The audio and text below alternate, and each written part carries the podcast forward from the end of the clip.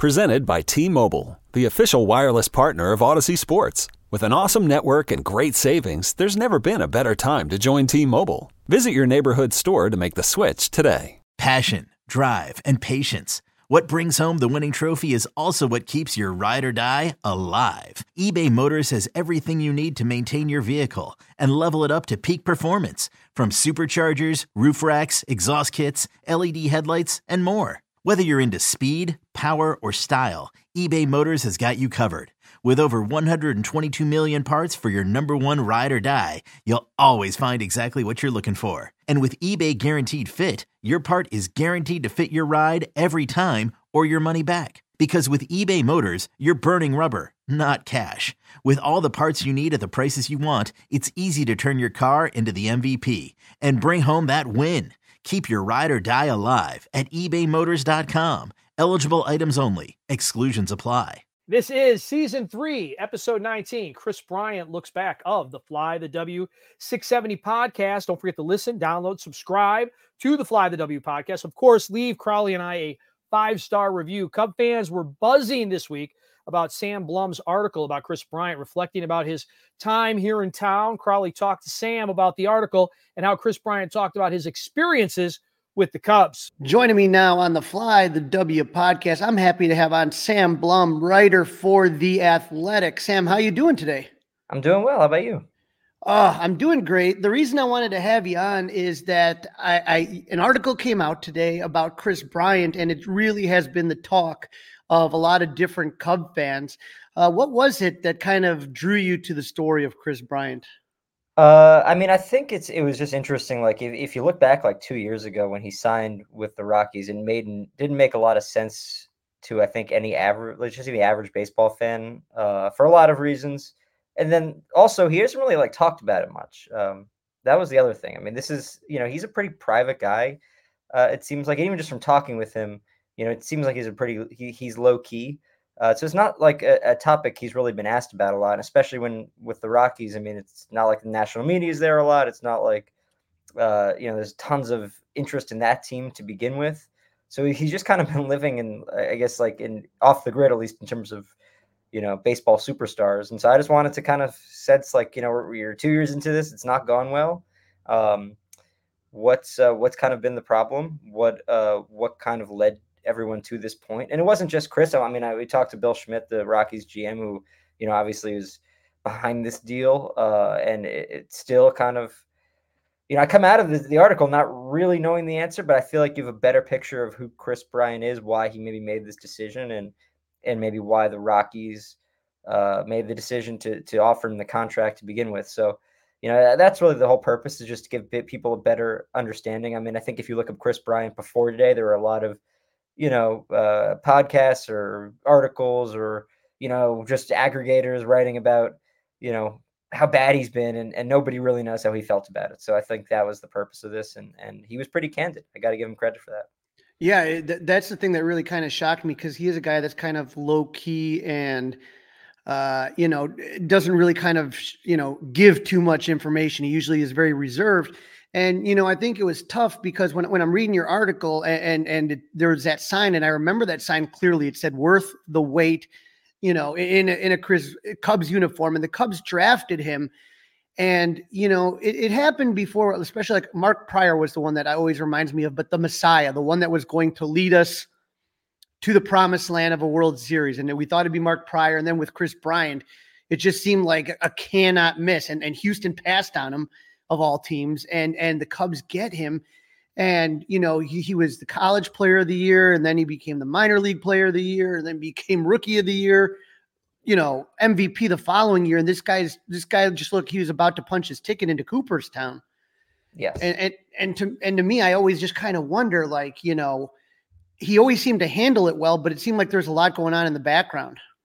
Yeah. And that's the crazy part of all this, is like, he fulfilled every expectation of him. Like that's, it would be one thing if he like was that guy and it didn't work. And then he kind of looked back at the pressure and had a negative, feeling toward it, like all the expectations. But the crazy part of all this is like, he had all that pressure on him, and then he proceeded to have like two of the greatest years ever. Right. I mean, he literally like carried this, helped carry that team to the World Series. It, you know, break a curse, and you know he's forever a hero in Chicago. I'd imagine. I know things didn't go well in his last couple, really in 2020, and for the entire organization those last couple of years. But you know he delivered on the ultimate promise, and so that's the crazy part of all this to me is that he looks back at it, you know, with some mixed emotions, I would imagine.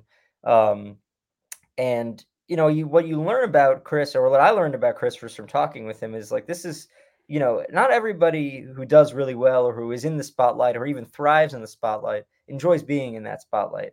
And not everyone who's really great at baseball wants to be a superstar baseball player in the sense that you're, you know, known for playing the game and known for being great at it. And I think that's Kris Bryant. I mean, I cover the Angels a lot. You know, you deal with some, I talk with someone like Anthony Rendon quite a bit. I don't want to compare those two because I think there are a lot of distinct, you know, personality differences and you know, things that those guys have said are very different. But I also think that maybe the one overlap is like, you know, kind of playing into like, I'm like Mr. Baseball and I want to talk about this and be front facing and, you know, have everyone look at me and that doesn't seem like who Kris is. And, you know, I think that's interesting. And it's also, you know, just every person is different, whether they're a baseball player or they're not. You know, it's an interesting dynamic. And I think for Kris, you know, he's maybe in a spot where he thought he would be a little more comfortable. It's probably not worked out exactly as everybody hoped. I mean, the team is just so bad and he's had these injuries and he hasn't performed. And so, you know, if he was going to Colorado to kind of escape some of the pressure and some of the, you know, scrutiny, I think he maybe did in some sense, but also it's invited maybe some other issues and some other questions that are clearly, you know, not going away anytime soon.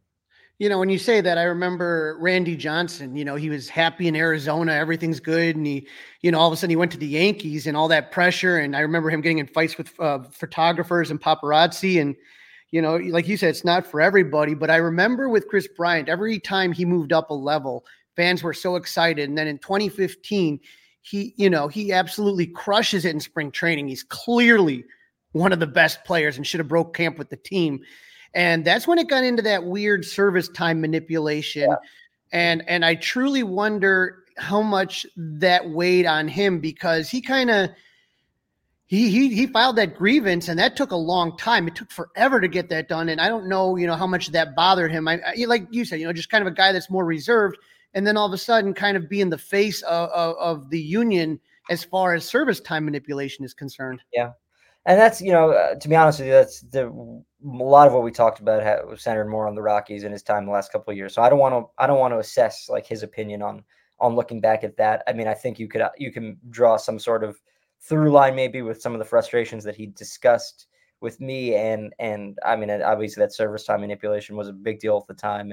And it has set up, you know, maybe some of the things that the union ended up doing in their most recent CBA negotiation to try and avoid service time manipulation for young players. You know, so I would, but again, I wouldn't want to assess, you know, how he feels about that presently. Right. You know, even so though, what I would say is that clearly he's gone, you know, he went through a lot of things that maybe weren't always as obvious to someone who's watching a team that's winning every day and Bryant's performing at the level that he's performing at. There's a lot of dynamics that go into how someone feels about where they're at and you know, how they're playing and what it all kind of means to them. Yeah. And so, you know, when Kris is called up finally, you know, I actually was at his debut game and this was the ticket right there against the Padres, big game, James. And they were giving away these cheesy hats. And here's me with Scott Boras, who was there that day. And it was like, but like I said, to see him and I think he struck out like 3 times against big game, James Shields that day against the Padres. But I think like you said, it was all of a sudden, it just became this hype. If you remember the Brizzo baseball company, that was the big commercial. And he became the face, him and Anthony Rizzo of that Cubs team. They win the World Series. They're on Saturday Night Live and you know, and Ellen and all this stuff.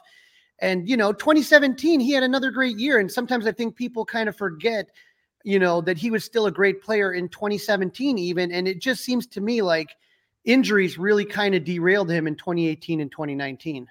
Yeah, I mean, he was an all-star again, even in 21, I think. So, you know, the question I have is like how much of it's still in there. And if you read the article, he talks about that and he thinks that it's really like what he was in 16, 15, 17, those years that's still there, might not look the exact same. But he believes he can be that player. And listen, when you're 32 years old, I think that's kind of around when you might start to see like some obvious declines, superstar players, but I mean, it really depends on the player, I guess. But yeah, I think that's the big question I have is like, what's still in the tank is, you mentioned 2017, that's 6 years ago, right? That he was probably in that like elite prime, like coming right up and just being like one of the best players, if not the best player in the game. So what constitutes success for someone who's making $28 million a year for the next 5 seasons? I mean, I think that's kind of where we're at right now. And, baseball contracts are often lead you to kind of like when they don't look good and they're long-term, it's like, it can feel like an absolute abyss for both the team and the player.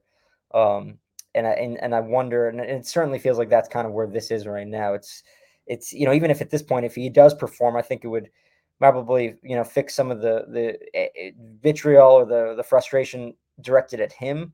But even still, I mean, this Rockies team is I don't think I'm, speaking out of turn by saying they're not very good.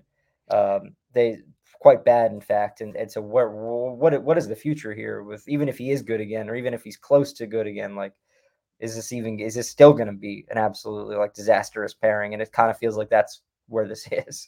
Right. And we get into 2021 and all of a sudden when everything kind of falls apart for that Cubs team, the writing's on the wall, the contracts are all up, but everybody assumed that they would extend one guy. They had Rizzo, Bryant, and Baez. And, all the Cub fans like, well, which one are they going to keep? Let's keep Kris Bryant. No, let's keep, that was kind of the discussion. And at the end of the day, in 48 hours, they were all gone. Yeah. And the one that was the most stunning was Kris Bryant. I want to say they were in Washington when that happened. And when you talk about the pressure and the microscope that is playing for the Chicago Cubs, I remember they videotaped him. He had just gotten the call and he was grabbing his stuff. And I forget, he was crying on somebody's shoulder. He was truly upset to be gone from the Cubs. Yeah. Yeah. I mean, and that's like I said, I think everything's complicated with this, especially with him. I mean, he's not like, there are some guys who are very much like one way or the other on everything. And that's like, even just talking to Brian, like I had a hard time even writing the article because you want to make sure like that you're not like creating a narrative.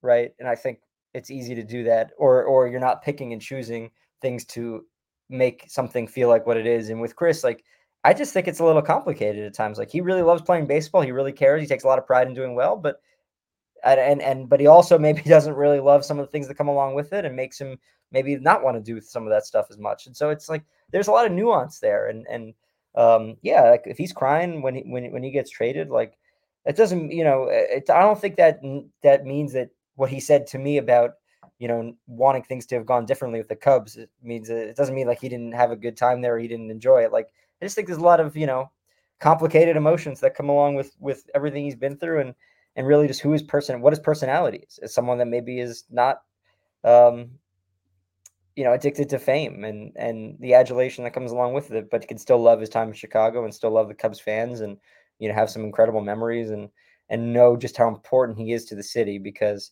for whatever he might feel about the Cubs or his time there, you'd probably be more authoritative on this topic, but I think Cubs fans will always love him. When you're a part of that, there's nothing that can take that away. No, I mean, when you think about it, the curse ends with him picking up that ball and tossing it over to Rizzo and putting the arms in the air. It's an indelible image that will forever be in every Cub fan's head. And I always tell, I don't care if it's Kris Bryant, I don't care if it's Wilson Contreras, I'm never going to boo any member of that team because what they finally delivered for all of us Cub fans who are very long suffering generationally. But, he goes over to the Giants and in your article it talks about the, him deciding to sign with the Rockies. And it was bizarre. We knew he kind of wanted to be closer to home, like towards the West Coast.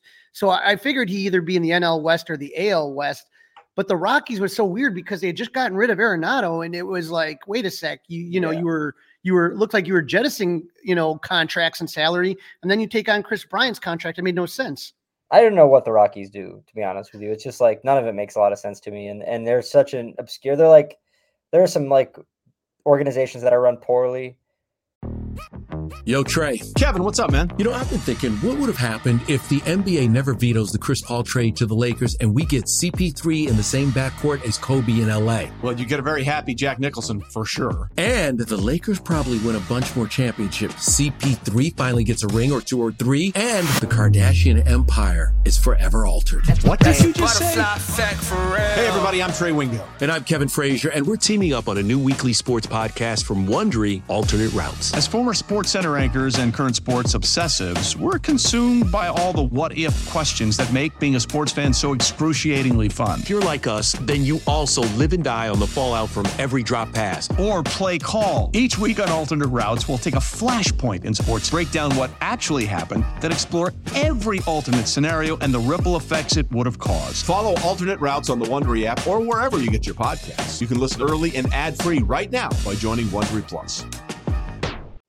And then there's like the Rockies. I think, you know, they're just like, none of it really makes any sense. They don't really seem like they're in a position to compete. And honestly, my conversation with Bill Schmidt for this article, and I appreciate him talking to me for it, but I mean, I felt like he will, like, a lot of his answers are pretty like short. And in some instances I felt kind of terse just because it was, you know, you're asking him like, what's the thought process here? Like, why is it not working? Like, you know, and they're really, the answers to that are not, you know, I don't think he might not know the answers to that. Like at the end of the day, I mean, it's just, it made no sense. Like, why would you basically pay $50 million to send Nolan Arenado to the Cardinals, and then a year later sign another third baseman at $182 million? It just, none of that made any sense to me. It only made sense to anybody. And the Rockies, like, you know, they have some good young players. Maybe they have, you know, it's not like they're, you know, completely incompetent or anything like that. I mean, I think Buddy Black's a really great manager. He's a legendary, you know, figure in the game. But man, it's like, doesn't make any sense to me. And I don't really I agree with you. Like, play closer to home, but the Rockies are definitely the closest team to Las Vegas, I think, at least, you know, presently. Yeah, it's still just confounding. I think in a lot of respects. And that was what I tried to answer a little bit with this story. It's like, well, what was the reason? And he said, like, I didn't do my enough research on the prospects, you know, quite possibly. So, you know, I think he got as close to saying that he's made some mistakes in this process without actively saying, like, I regret being here. I wouldn't want to put that narrative in his mouth or that thought in his, you know, in his head. But like, you know, he did say some things that would lead you to believe that there's at least been some second guessing. Now, the one quote that really jumps out to me from the article, he says, as a player, it's, you know, he's talking about Colorado here. As a player, it's an easier spot to be in because you don't really have that outside pressure like the Dodgers are going to have. They invest a lot of money in good players, so they have to go out there and win. For us, we can be someone that no one talks about. And I guess that, you know, it can be interpreted a couple different ways, but yeah. You know, I just wonder how much, you know, playing in a place in Colorado where there's a lot of transplants and, you know, maybe people that are fans of other teams that didn't necessarily live there, but it just is not the pressure cooker that Chicago is. And I wonder how much that had to go into him choosing to move out to Colorado. Yeah, I mean, the Rockies, the funny thing is the Rockies fan, they're good fans there. I mean, they really show out for their team. Now, I think when you talk about like national expectations and, you know, the actual pathway to being successful. Yeah. I think they're in a situation where they just got to pray that like a million things, you know, fall their way, which even that might not be enough. Yeah. I mean, to answer your question though, it's, you know, he doesn't outright say that. But you know, there's enough things that I think kind of you can read, and if you read the article, you'll see a lot of quotes that I think all kind of add up to what you're asking, which is, yeah, I mean, listen, do I think the reason why he signed there was to avoid, you know, public spotlight? No. Do I think avoiding the public spotlight was a bonus maybe in all this? Yeah.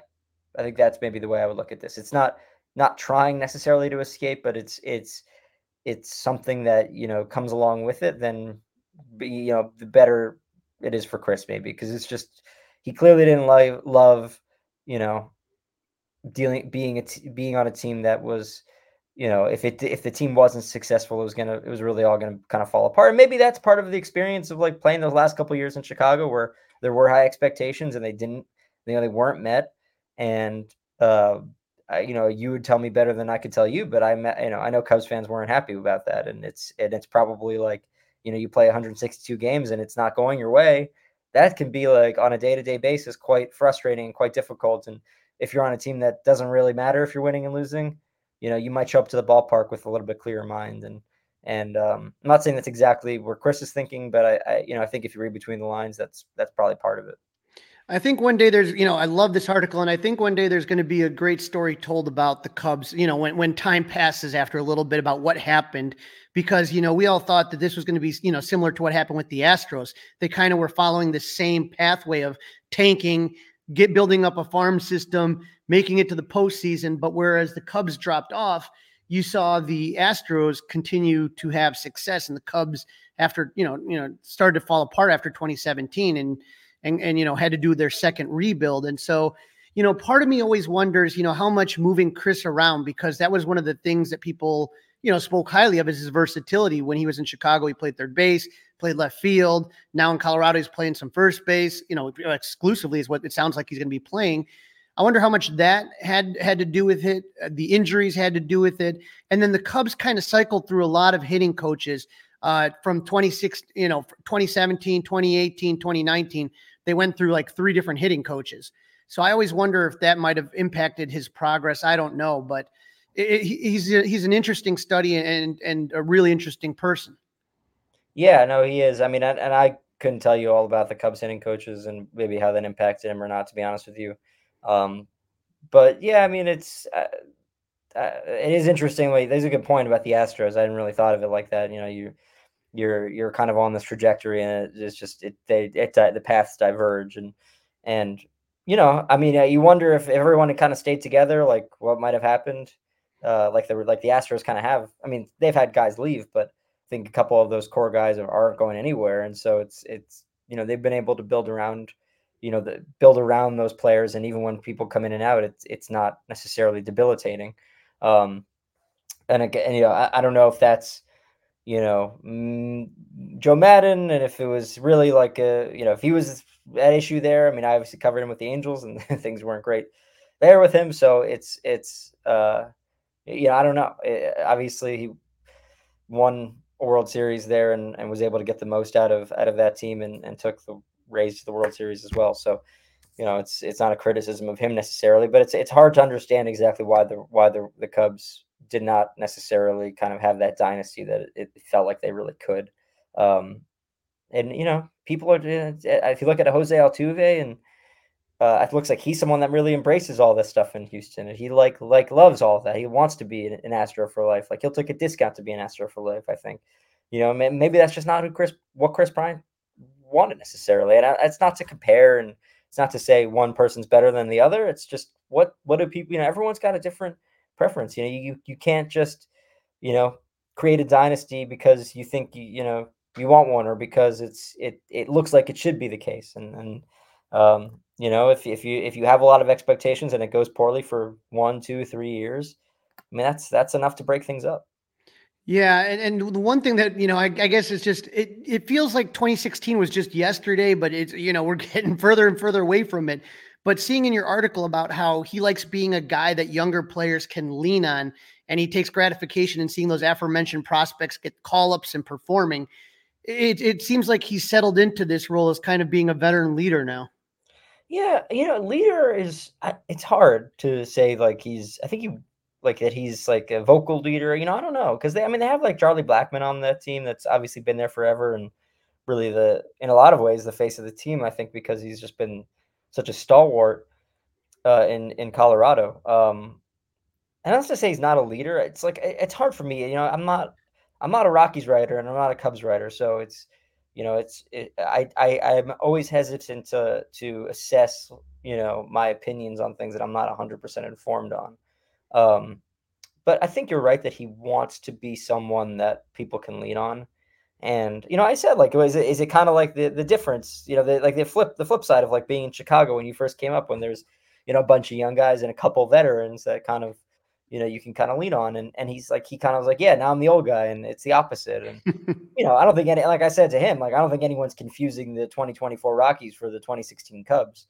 But, you know, there's some through lines there. There's some comparisons you can make in terms of like who he is on this team now compared to who some of those guys were for him, you know, 7, 8, 9 years ago. So, yeah, I mean, I think he's equipped to be a leader in some sense, and maybe isn't necessarily going to be the rah-rah guy in other ways. Right. And, you know, I think all in all, like I said, the majority of the Cub fans will always have when Kris came back for the first time in a Giants uniform, they had a video and people were cheering him and he was emotional again. And, you know, for me, I just remember I was at World Series game 5 and the Cubs are down 3-1 and Jose Ramirez hits a home run in the second off, John Lester. And then, you know, you saw Tito Francona getting that bullpen that was so dominant in 2016 up, and you're just wondering, is this it? And it was Kris Bryant who hits one off of Trevor Bauer that just changed the entire trajectory of that postseason. And for me, like, that's where I'm always going to kind of have a really soft spot in my heart for Kris Bryant, because it was so much fun when he was here, and the Grandpa Rossi stuff and the Brizzo company. And he would kind of do this Red Bull stuff where he was hitting home runs on the lake, Chicago River. It was a blast. And then, you know, reading your article really kind of took me back to a lot of what was great about Kris. And again, I want Kris Bryant to have all the success in the world, just not against the Chicago Cubs when they play the Colorado Rockies. Yeah, I mean, I hope people root for Kris because he's not like, he's a good guy. Like I always like read the comments in these articles just to see how people react to the story.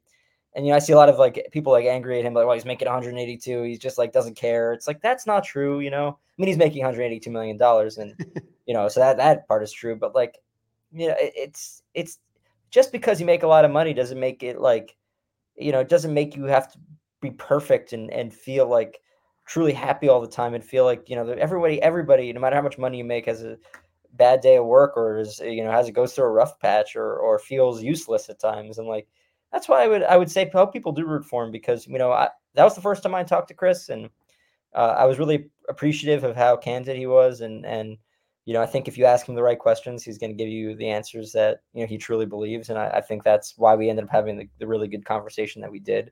You know, it's just, you come at him from a genuine perspective. And I felt like he came back at me with a genuine answer. And so I hope people root for him, because it's like you said, I mean, I don't have a horse in this race, right? Like my feeling on it is he's someone that genuinely cares about his profession and cares about doing well and cares about being there for his teammates. And, you know, just because he's not the athlete in the sense that everybody pictures him as or believes he should be, doesn't mean that he's not just as capable and just as, you know, engaged as everybody else. And I think that's how I would look at this. And I'm going to tell you honestly, Sam, I think part of the problem is the opposite of what people think. I don't think he doesn't care. I think he cares too much sometimes. And baseball can be a pressure cooker. And sometimes, absolutely, you know, you let that happen too much and it's going to start to affect your mentality, you know, in the batter's box. I think he cares too much sometimes to his own detriment. But I don't think, to me, I hope no one ever thinks that Kris Bryant doesn't care about his team or the game, because I truly believe he loves it. And some guys stay healthy and some guys, you know, just get injured a lot. We've seen that a lot in Chicago, like with Kerry Wood, for example, a guy that just looked absolutely dominant, but just couldn't stay healthy to be what we thought he truly could be. And I think the same goes with Kris Bryant. But I encourage all our listeners to take a look at this article by Sam Blum in The Athletic. It's phenomenal. Sam, where can our listeners find you on the socials? Oh, yeah. Follow me on Twitter at it's at Sam Blum and then the number 3. So SAMBLUM and the number 3. I hope, you know, I've got some good Cubs followers today, so I appreciate people, you know, engaging, and, you know, there's no better fan base. So, clearly, just before we even got on, you know, you were showing me your I guess man cave here. So it's quite impressive. And, you know, I don't know. It was a joy to talk to Kris and to write this. And I appreciate that Cubs fans, you know, saw something in it and have been reading it. And, yeah, hopefully y'all keep following and reach out anytime. Thank you so much for jumping on, Sam. You take care. You too.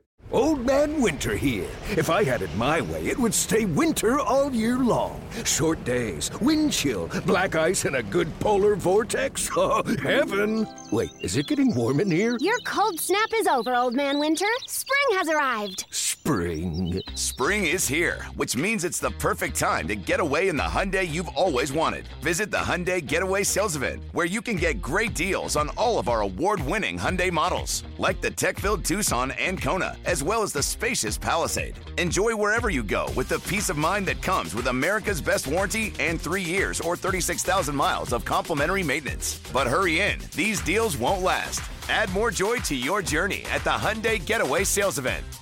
Now get 0% APR or up to $1,500 bonus cash on the Hyundai Tucson. Now, during the Hyundai Getaway Sales Event. Offers end soon. Call 562-314-4603 for details.